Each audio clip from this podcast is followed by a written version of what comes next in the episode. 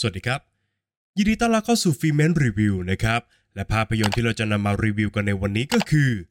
มาดามเว็บ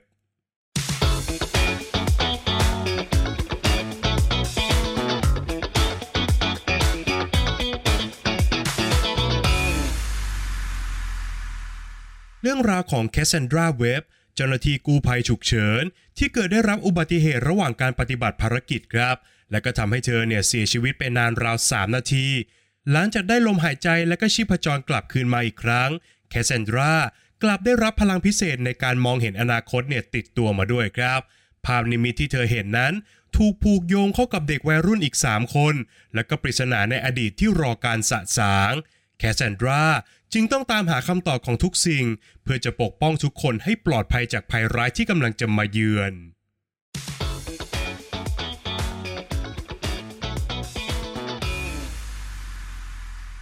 นับตั้งแต่โซนี่เปิดจักรวาลสไปเดอร์แมนเป็นของตัวเอง พวกเขาก็วนเวียนอยู่กับการสร้างตัวละครฝั่งวายร้าย ที่ยังไม่สามารถสร้างความน่าประทับใจได้ครับ ไม่ว่าจะเป็นภาพยนตร์เรื่องเวนอมทั้งสองภาค รวมไปถึงภาพยนตร์เรื่องมอร์เบียส ซึ่งผมคิดทึกทักเอาเองนะครับว่าข้อตกลงระหว่างโซนี่กับ Marvel Studio นั้น น่าจะทำให้พวกเขาเนี่ย ไม่สามารถนำเอาตัวละครอย่างปีเตอร์พาร์เกอร์หรือว่าสไปเดอร์แมนเวอร์ชันของทอมฮอลแลนด์เนี่ย มาใช้งานในภาพยนตร์ของพวกเขาได้นะครับ ผลงานที่ผ่านมาเนี่ยจึงเป็นการหลบเลี่ยงการมีอยู่ของสไปเดอร์แมนด้วยวิธีการที่มันแตกต่างกันออกไปครับสำหรับผลงานล่าสุดอย่างมาดามเว็บก็เลือกจะเล่าเรื่องราวแบบ prequel พร้อมตั้งเวลาให้กับฉากหลังเป็นปี 2003 ซึ่งเป็นปีที่ปีเตอร์ปาร์เกอร์นั้นยังไม่ลืมตาดูโลกนั่นเองครับบอกกันตรงนี้ก่อนนะครับว่าด้วยคะแนนชุดแรกจากเว็บไซต์ Rotten Tomatoes ที่ตัวหนังเนี่ยถูกนักวิจารณ์ถ่มถุยจนไม่เหลือที่ยืนนั้น ตัวผมเองไม่ได้คิดว่ามาดามเว็บ มันเป็นหนังที่ย่ำแย่อะไรขนาดนั้นนะครับ ในทางกลับกัน ความแปลกใหม่และความตั้งใจของภาพยนตร์เนี่ยอยู่ในเกณฑ์ที่น่าชื่นชมด้วยซ้ำไปครับ เพราะมาดามเว็บนั้น เลือกจะผสมผสานกลิ่นอายของความระทึกขวัญลงไปในภาพยนตร์ซูเปอร์ฮีโร่ซึ่งทำให้มันเป็นผลงานที่ดูมีลายเซ็นเฉพาะตัวอยู่เหมือนกันครับ โดยเฉพาะทุกฉากที่ตัวละครอย่างแคสเซนดราเว็บเห็นนิมิตที่จะเกิดขึ้นในอนาคตนะครับ ตัวหนังเนี่ยเลือกจะสร้าง sequence เหล่านั้น ด้วยกลิ่นอายของภาพยนตร์แนวสยองขวัญไล่เชือดอย่างชัดเจนมากๆครับ อย่างไรก็ตาม การที่มันไม่ได้แย่ไปเสียทั้งหมดเนี่ยก็ไม่ได้หมายความว่ามันจะยอดเยี่ยมจนน่าประทับใจนะครับ เพราะเมื่อตัวหนังเลือกจะแสดงให้ผู้ชม เห็นถึงอนาคตของเรื่องราวอยู่บ่อยครั้ง มันก็นับเป็นการลดทอนเซอร์ไพรส์ของเรื่องลงไปเหมือนกันครับ โดยเฉพาะการพยากรณ์ล่วงหน้านะครับว่า ตัวละครหลักนั้นกำลังจะกลายเป็นอะไรในอนาคต โดยทั้งตัวอย่างภาพยนตร์ที่เปิดเผยทุกอย่างจนหมดเกลี้ยง รวมไปถึงวิธีการเล่าเรื่องของตัวหนังเอง ที่แบเบอร์ทุกอย่างออกมาตั้งแต่ต้นเรื่องเลยครับสิ่งที่ลดทอนคุณค่าของความแปลกใหม่ที่ตัวหนังสร้างขึ้นมาอย่างสิ้นเชิงก็คือ บทภาพยนตร์ที่มันขาดความแยบยลและก็ความเฉียบคมครับ โดยหลักก็คือการที่ตัวหนังเนี่ยไม่เพียงแต่ต้องการเล่าเรื่องราวของแคสเซนดราเว็บเท่านั้น หากแต่ต้องเล่าเรื่องราวของตัวละครถึง 4 คนในเวลาที่จำกัดนะครับ ภาพยนตร์เนี่ยพยายามจะบอกกับผู้ชมนะครับว่า 3 ตัวละครรองอย่างจูเลียคอนเวลอัญญาคราซอน รวมไปถึงแมตตี้แฟรงคลินนั้น มีปูมหลังที่คล้ายคลึงกับแคสเซนดราเว็บครับ และพวกเขาเนี่ยก็ได้กลายมาเป็นครอบครัวเดียวกัน ผ่านการผจญภัยต่างๆ ในเรื่อง แต่ทุกอย่างในภาพยนตร์นั้น กลับเต็มไปด้วยความเร่งรีบ และก็ไม่มีเวลาให้กับการสำรวจตัวละครเลยครับ ความสัมพันธ์และก็มิตรภาพของตัวละครนั้น ถูกพัฒนาอย่างขาดระเบียบแบบแผน ส่งผลให้เคมีระหว่างตัวละครทุกคน ไม่ได้ถูกจูนเข้าหากันอย่างเต็มที่ครับ ซึ่งจุดนั้นเนี่ยกลายมาเป็นความขาดเสน่ห์ไปอย่างน่าเสียดายเมื่อผู้ชมไม่สามารถเข้าถึงหัวจิตหัวใจของตัวละครได้ ทุกการตัดสินใจของพวกเขา จึงกลายมาเป็นสิ่งที่ไร้ค่าและก็น่าหงุดหงิดมากขึ้นทุกวินาทีเลยครับ หากว่ากันเฉพาะในแง่ของตัวละครแล้ว เคมีระหว่างแคสเซนดราเว็บและก็เบนพาร์เกอร์คู่หูคนสนิทในหน่วยกู้ภัยเนี่ยกลับดูเป็นความสัมพันธ์ที่ดึงดูด และก็มีความน่าค้นหามากกว่าหลายเท่าตัวเลยครับน่าเสียดายนะครับที่บทบาทของเบนพาร์เกอร์นั้น ไม่ได้มีความสำคัญกับเรื่องราวมากนักครับ โดยส่วนตัวแล้วผมคิดว่าสิ่งที่น่าผิดหวังที่สุดของภาพยนตร์เรื่องมาดามเว็บ คือการสร้างตัวละครวายร้ายที่มันย่ำแย่ที่สุดในรอบหลายปีครับ ตัวละครอย่างอีซีเคียลซิมส์ไม่สามารถทำให้ผู้ชมเชื่อ หรือแม้แต่เข้าใจถึงเป้าประสงค์ของเขาได้เลย โดยเฉพาะอย่างยิ่ง เมื่อเขามีพลังพิเศษในการมองเห็นอนาคต เช่นเดียวกันกับตัวละครอย่างแคสเซนดราเว็บนะครับ แต่สิ่งที่เขาเห็นนั้นกลับไม่ได้ช่วยให้เขาดูเป็นคนมีความสามารถ หรือถูกหยิบยกมาเป็นกลไกในการต่อสู้เลยแม้แต่น้อยครับ สิ่งที่ทำให้ตัวละครนี้ดูแย่ลงก็คือ วิธีการเล่าเรื่องของภาพยนตร์ครับ เพราะว่าทุกครั้งที่ตัวละครนี้ปรากฏตัวขึ้น เขากลับไร้ซึ่งความน่าเกรงขามอย่างสิ้นเชิงครับ ไม่ว่าจะเป็นการที่ตัวละครเนี่ยเลือกจะเดินโดยไม่ใส่รองเท้า โดยที่ไม่ได้มีเหตุผลใด ๆ มาอธิบายเลยนะครับ หรือการใส่ชุด costume ที่คล้ายกับสไปเดอร์แมน ทั้งๆ ที่ชุดของเขาเนี่ยมันก็ไม่ได้มีฟังก์ชันอะไรเป็นพิเศษเลยนะครับ นอกจากนี้ทุกการบุกโจมตีของเขาเนี่ยมันยังดูไร้ซึ่งแบบแผนและก็การเตรียมตัว เดินดุ่มๆเข้าไปหาเป้าหมายเหมือนคนไร้สติ โดยเฉพาะกับสถานการณ์ในช่วงองค์สุดท้าย ที่ถูกถ่ายทอดออกมาได้อย่างสเปซสปาดและก็พังพินาศในทุกภาคส่วนเลยนะครับ ทั้งหมดทั้งมวลนี้จึงทำให้ตัวละครอย่างอีซิเคียวซิมส์น่าจะถูกจดจำในฐานะวายร้ายที่ย่ำแย่ที่สุดในดวงใจของใครหลายคนอย่างแน่นอนครับ ผมมีโอกาสได้รับชมภาพยนตร์เรื่องมาดามเว็บบนระบบ IMAX with Laser นะครับ ซึ่งสามารถมอบภาพคมชัดระดับ 4K บนจอขนาดยักษ์ พร้อมกับระบบเสียงที่ก้องกังวานกว่า 12 Channel ซึ่งโอบล้อมผู้ชมเอาไว้อย่างรอบทิศทาง และก็ทำงานของตัวเองได้อย่างยอดเยี่ยมจริง ๆ ครับ พร้อมกับดึงผมเนี่ยเข้าสู่ทุกสถานการณ์ในภาพยนตร์ ไม่ว่าจะเป็น moment jump scare อันสั่นสะเทือน ซึ่งเกิดจากนิมิตของแคสเซนดราเว็บในช่วงต้นเรื่องนะครับฉากการต่อสู้ในสถานีรถไฟ รวมไปถึงฉากการขับรถไล่ล่ากลางเมืองใหญ่ ที่ขับประสิทธิภาพของลำโพงออกมาได้อย่างยอดเยี่ยมจริง ๆ ครับ อย่างไรก็ตามนะครับคำถามสำคัญสำหรับภาพยนตร์เรื่องมาดามเว็บก็คือ คุณค่าในการมีอยู่ของมันครับ โดยเฉพาะเมื่อมองว่าทั้ง 4 ตัวละครนั้น จะกลายมาเป็นซูเปอร์ฮีโร่คนใหม่ของจักรวาลสไปเดอร์แมนของโซนี่มันกลับยิ่งสร้างความน่าสับสนให้กับไทม์ไลน์มากขึ้น โดยเฉพาะเมื่อสองภาพยนตร์เรื่องก่อนหน้านี้อย่าง Venom และก็ Morbius ไม่มีวี่แววการมีอยู่ของพวกเธออยู่เลยครับ สุดท้ายนี้ผมย้ำอีกครั้งนะครับว่าสำหรับผมแล้วเนี่ย มาดามเว็บไม่ได้เป็นหนังที่เลวร้ายถึงขนาดต้องสาบส่งนะครับ มันยังมีความแปลกใหม่จากการผสมความระทึกขวัญเข้ากับความเป็นภาพยนตร์ซูเปอร์ฮีโร่ให้เห็นอยู่บ้างครับ แม้ว่ามันจะถูกทำลายลงด้วยพัฒนาการของตัวละครที่ขาดเสน่ห์และการออกแบบวายร้ายที่ย่ำแย่ก็ตามครับ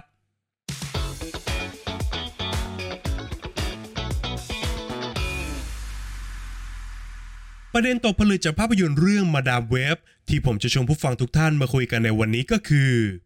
การรักษาบาดแผลจากอดีต คือหนทางสู่ศักยภาพที่แท้จริงในอนาคต โดยประเด็นดังกล่าวนะครับ ถูกบอกเล่าผ่านตัวละครอย่างแคสซันดราเว็บซึ่งเติบโตขึ้นมาพร้อมกับชุดความจริงที่ว่า แม่ของเธอนั้นเป็นนักวิจัย ที่พาตัวเองเนี่ยไปเสี่ยงตายในป่าอเมซอน เพื่อจะตามหาแมงมุมชนิดหนึ่งครับ ซึ่งในขณะนั้นเนี่ยแม่ของเธอก็กำลังท้องแก่และก็ใกล้คลอดเต็มทีซึ่งความบ้างานจนถึงวินาทีสุดท้ายทำให้แม่ของแคสซันดราเนี่ย เสียชีวิตระหว่างการให้กำเนิดเธอครับแคสเซนดราจึงต้องเติบโตขึ้นมาในบ้านอุปถัมภ์เพียงลำพัง เธอฝังใจคิดนะครับว่า แม่ของเธอนั้นไม่ได้อยากมีเธอตั้งแต่แรก รอยแผลดังกล่าวเนี่ยทำให้แคสเซนดรากลายเป็นคนเก็บตัว แล้วก็มีระยะห่างทางความสัมพันธ์กับทุกคนที่เธอรู้จักครับ เนื่องจากเธอไม่เชื่อครับว่า มนุษย์นั้นสามารถผูกพันกันได้อย่างแน่นแฟ้นจริง ๆพราะขนาดแม่แท้ๆของตัวเธอเองเนี่ย ยังเลือกจะทำงานมากกว่าที่จะดูแลเอาใจใส่ลูกในท้องของตัวเองเลยครับ จุดเปลี่ยนสำคัญได้เกิดขึ้นกับแคสซันดราเมื่อเธอเนี่ยได้เสียชีวิตระหว่างการประกอบภารกิจ แต่สามารถกลับมาลืมตาดูโลกได้อีกครั้ง ซึ่งระหว่างที่เธอหยุดหายใจไปนั้น เธอก็ได้รับพลังพิเศษในการมองเห็นอนาคตติดตัวมาด้วยครับ ซึ่งนิมิตของเธอนั้นก็ได้เผยให้เห็นถึงอันตรายที่จะเกิดขึ้นกับเด็กสาวทั้ง 3 คนอย่างจูเลีย อัญญา และก็แมตตี้ครับ นั่นจึงทำให้แคสซันดรา ตกกระไดพลอยโจร และก็ต้องรับหน้าที่ปกป้องทุกคนอย่างไม่ทันตั้งตัวนะครับ ซึ่งภารกิจครั้งนี้ก็ได้พาให้เธอเนี่ยเดินทางกลับไปยังป่าอเมซอนอีกครั้ง เพื่อจะตามหาคำตอบของทุกสิ่ง จากบันทึกการวิจัยที่แม่ของเธอเนี่ยทิ้งไว้ให้ครับ ซึ่งคำตอบที่เธอได้รับ ก็ทำให้เธอเข้าใจถึงจุดประสงค์ที่แท้จริงของแม่ และก็ทำให้เธอเนี่ยปลดล็อกศักยภาพที่แท้จริงของตัวเองได้สำเร็จครับ เช่นเดียวกันกับเด็กสาวอีก 3 คน โดยทันทีที่พวกเธอนั้นเปิดเผยปมภายในใจแก่กันและกัน ความสัมพันธ์ภายในทีม ก็ถูกพัฒนาและก็ทำให้พวกเธอเนี่ยกลายเป็นหนึ่งเดียวกันมากขึ้นได้อย่างชัดเจนมากๆครับ เมื่อขึ้นชื่อว่าเป็นมนุษย์แล้ว ผมเชื่อว่าเราทุกคนเนี่ยย่อมมีบาดแผลในชีวิตด้วยกันทั้งสิ้นครับ และบางครั้งมันก็ปฏิเสธไม่ได้นะครับว่า บาดแผลในอดีต คือปัจจัยสำคัญที่คอยฉุดรั้งเราไว้ ไม่ให้เราเนี่ยเดินไปข้างหน้าครับ เราอาจจะเคยมีความรักที่เจ็บปวดและก็ไม่สมหวัง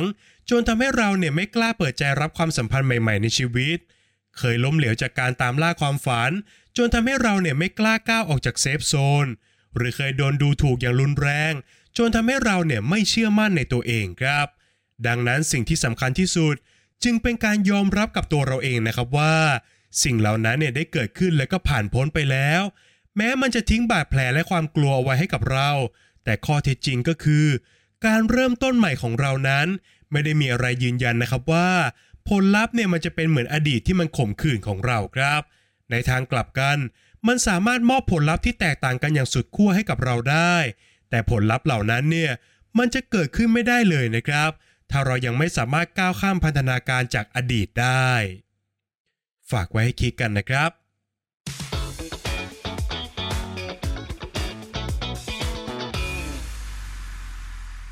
และก็มาถึงช่วงการให้คะแนนของภาพยนตร์กันแล้วนะครับ ในส่วนของบทภาพยนตร์นั้นผมขอให้ไว้ที่ 5 คะแนนครับ สิ่งที่น่าชื่นชมของหนังก็คือความแปลกใหม่ในช่วงองค์แรกของเรื่องนะครับโดยการผสมกลิ่นอายของหนังระทึกขวัญลงไปให้กับเรื่องราว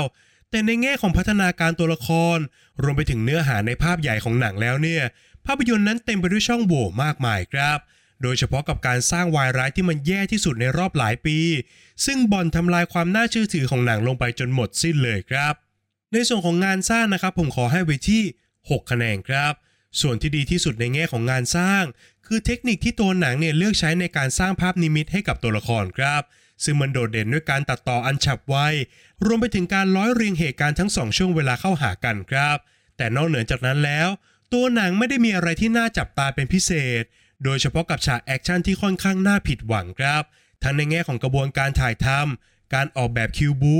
รวมไปถึงการตัดต่อด้วยเช่นกันครับทำให้ทุกฉากแอคชั่นของหนัง มันออกมาไม่เร้าใจอย่างที่ควรจะเป็นครับ ในส่วนของนักแสดงนะครับผมขอให้ไว้ที่ 6 คะแนนครับ นักแสดงทุกคนเนี่ยทำหน้าที่ของตัวเองได้ดีที่สุด เท่าที่บทหนังจะส่งได้แล้วล่ะครับ แต่เพราะบทภาพยนตร์เองนะครับที่มันแกว่งไปแกว่งมา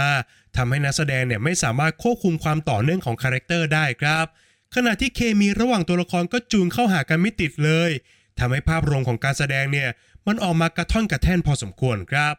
ข้อคิดที่ได้นะครับผมขอให้ไว้ที่ 5 คะแนนครับ ตัวหนังมีเส้นเรื่องและก็ประเด็นที่ต้องการจะบอกเล่าอยู่เหมือนกันนะครับ แต่ด้วยวิธีการต่างๆ เนี่ยทำให้ประเด็นของเรื่องนั้นมันดูขัดแย้งกันในตัวเอง และก็ไม่สามารถส่งผ่านแก่นสารสำคัญให้กับผู้ชมได้อย่างหนักแน่นมากพอครับ ส่วนสุดท้ายก็คือส่วนของความสนุกนะครับ ผมขอให้ไว้ที่ 6 คะแนนครับ จริง ๆ ถ้าเทียบกับคะแนน Rotten Tomatoes หรือเว็บไซต์ IMDb แล้วนะครับ ผมคิดว่ามาดามเว็บเนี่ยมันไม่ได้เลวร้ายอะไรขนาดนั้นครับ ผมยังรู้สึกว่ามันมีโมเมนต์ที่พอเพลิดเพลินกับมันได้อยู่บ้าง แต่ว่ากันตามตรงนะครับ มันก็อาจจะเป็นเพราะว่าผมเนี่ยได้เห็นคะแนนพวกนั้นก่อนได้รับชมก็เป็นได้นะครับ มันเลยทำให้บาร์ของผมเนี่ยมันไม่ได้สูงมากนัก แต่ผมว่าปัญหาที่ผมรับไม่ได้จริง ๆ ก็คือคลายแม็กซ์ในช่วงองค์สุดท้ายมากกว่าครับ คือมันล้มเหลวทั้งในแง่ของความสนุก งานสร้าง รวมไปถึงการเล่าเรื่องของภาพยนตร์เลยครับ ซึ่งไอคอนสุดท้ายของหนังนี่แหละครับ ที่มันฉุดคะแนนความสนุกลงไปเยอะมากๆเลยครับ จากคะแนนทั้ง 5 ส่วนนะครับหารเฉลี่ยกันออกมาแล้วทำให้ภาพยนตร์เรื่องมาดามเว็บได้คะแนนเฉลี่ยจากฟิเมนต์ไปอยู่ที่ 5.6 คะแนนครับ